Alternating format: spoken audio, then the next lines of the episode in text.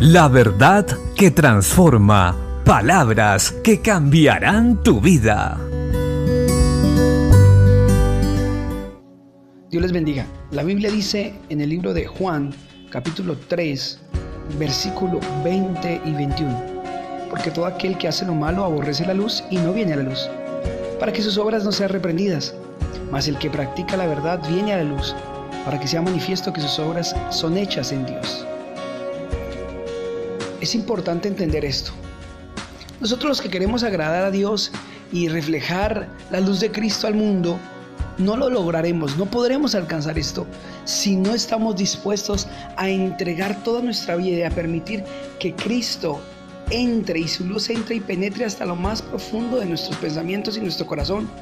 Es necesario que si queremos manifestar las obras de Dios y que esas obras tengan un fruto corto, a largo plazo y perseveren hasta la eternidad, que yo sea totalmente transparente con Dios. Solamente eso se logrará en el momento que yo me acerque y con la disposición también de ser enseñado, corregido e instruido en la verdad. Nosotros venimos de un mundo desafortunadamente cruel, corrompido, mentiroso y bastante enfermo. Y esa era nuestra naturaleza también. Teníamos enfermedades emocionales, espirituales muy graves.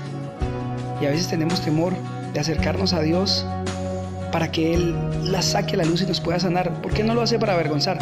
Lo hace para sanarnos y bendecirnos. Jamás podremos servir bien, agradar a aquel que nos llamó a su servicio, si no permitimos que Él sea el que alumbre nuestros caminos y saque a la luz lo que nos sirve. Acércate hoy a la luz que es Cristo para que puedas empezar a servir con diligencia y que lo que tú hagas para Dios sea agradable a Él y produzca fruto. Ánimo, los que somos de Dios no nos tememos acercarnos a Cristo. Dios le bendiga.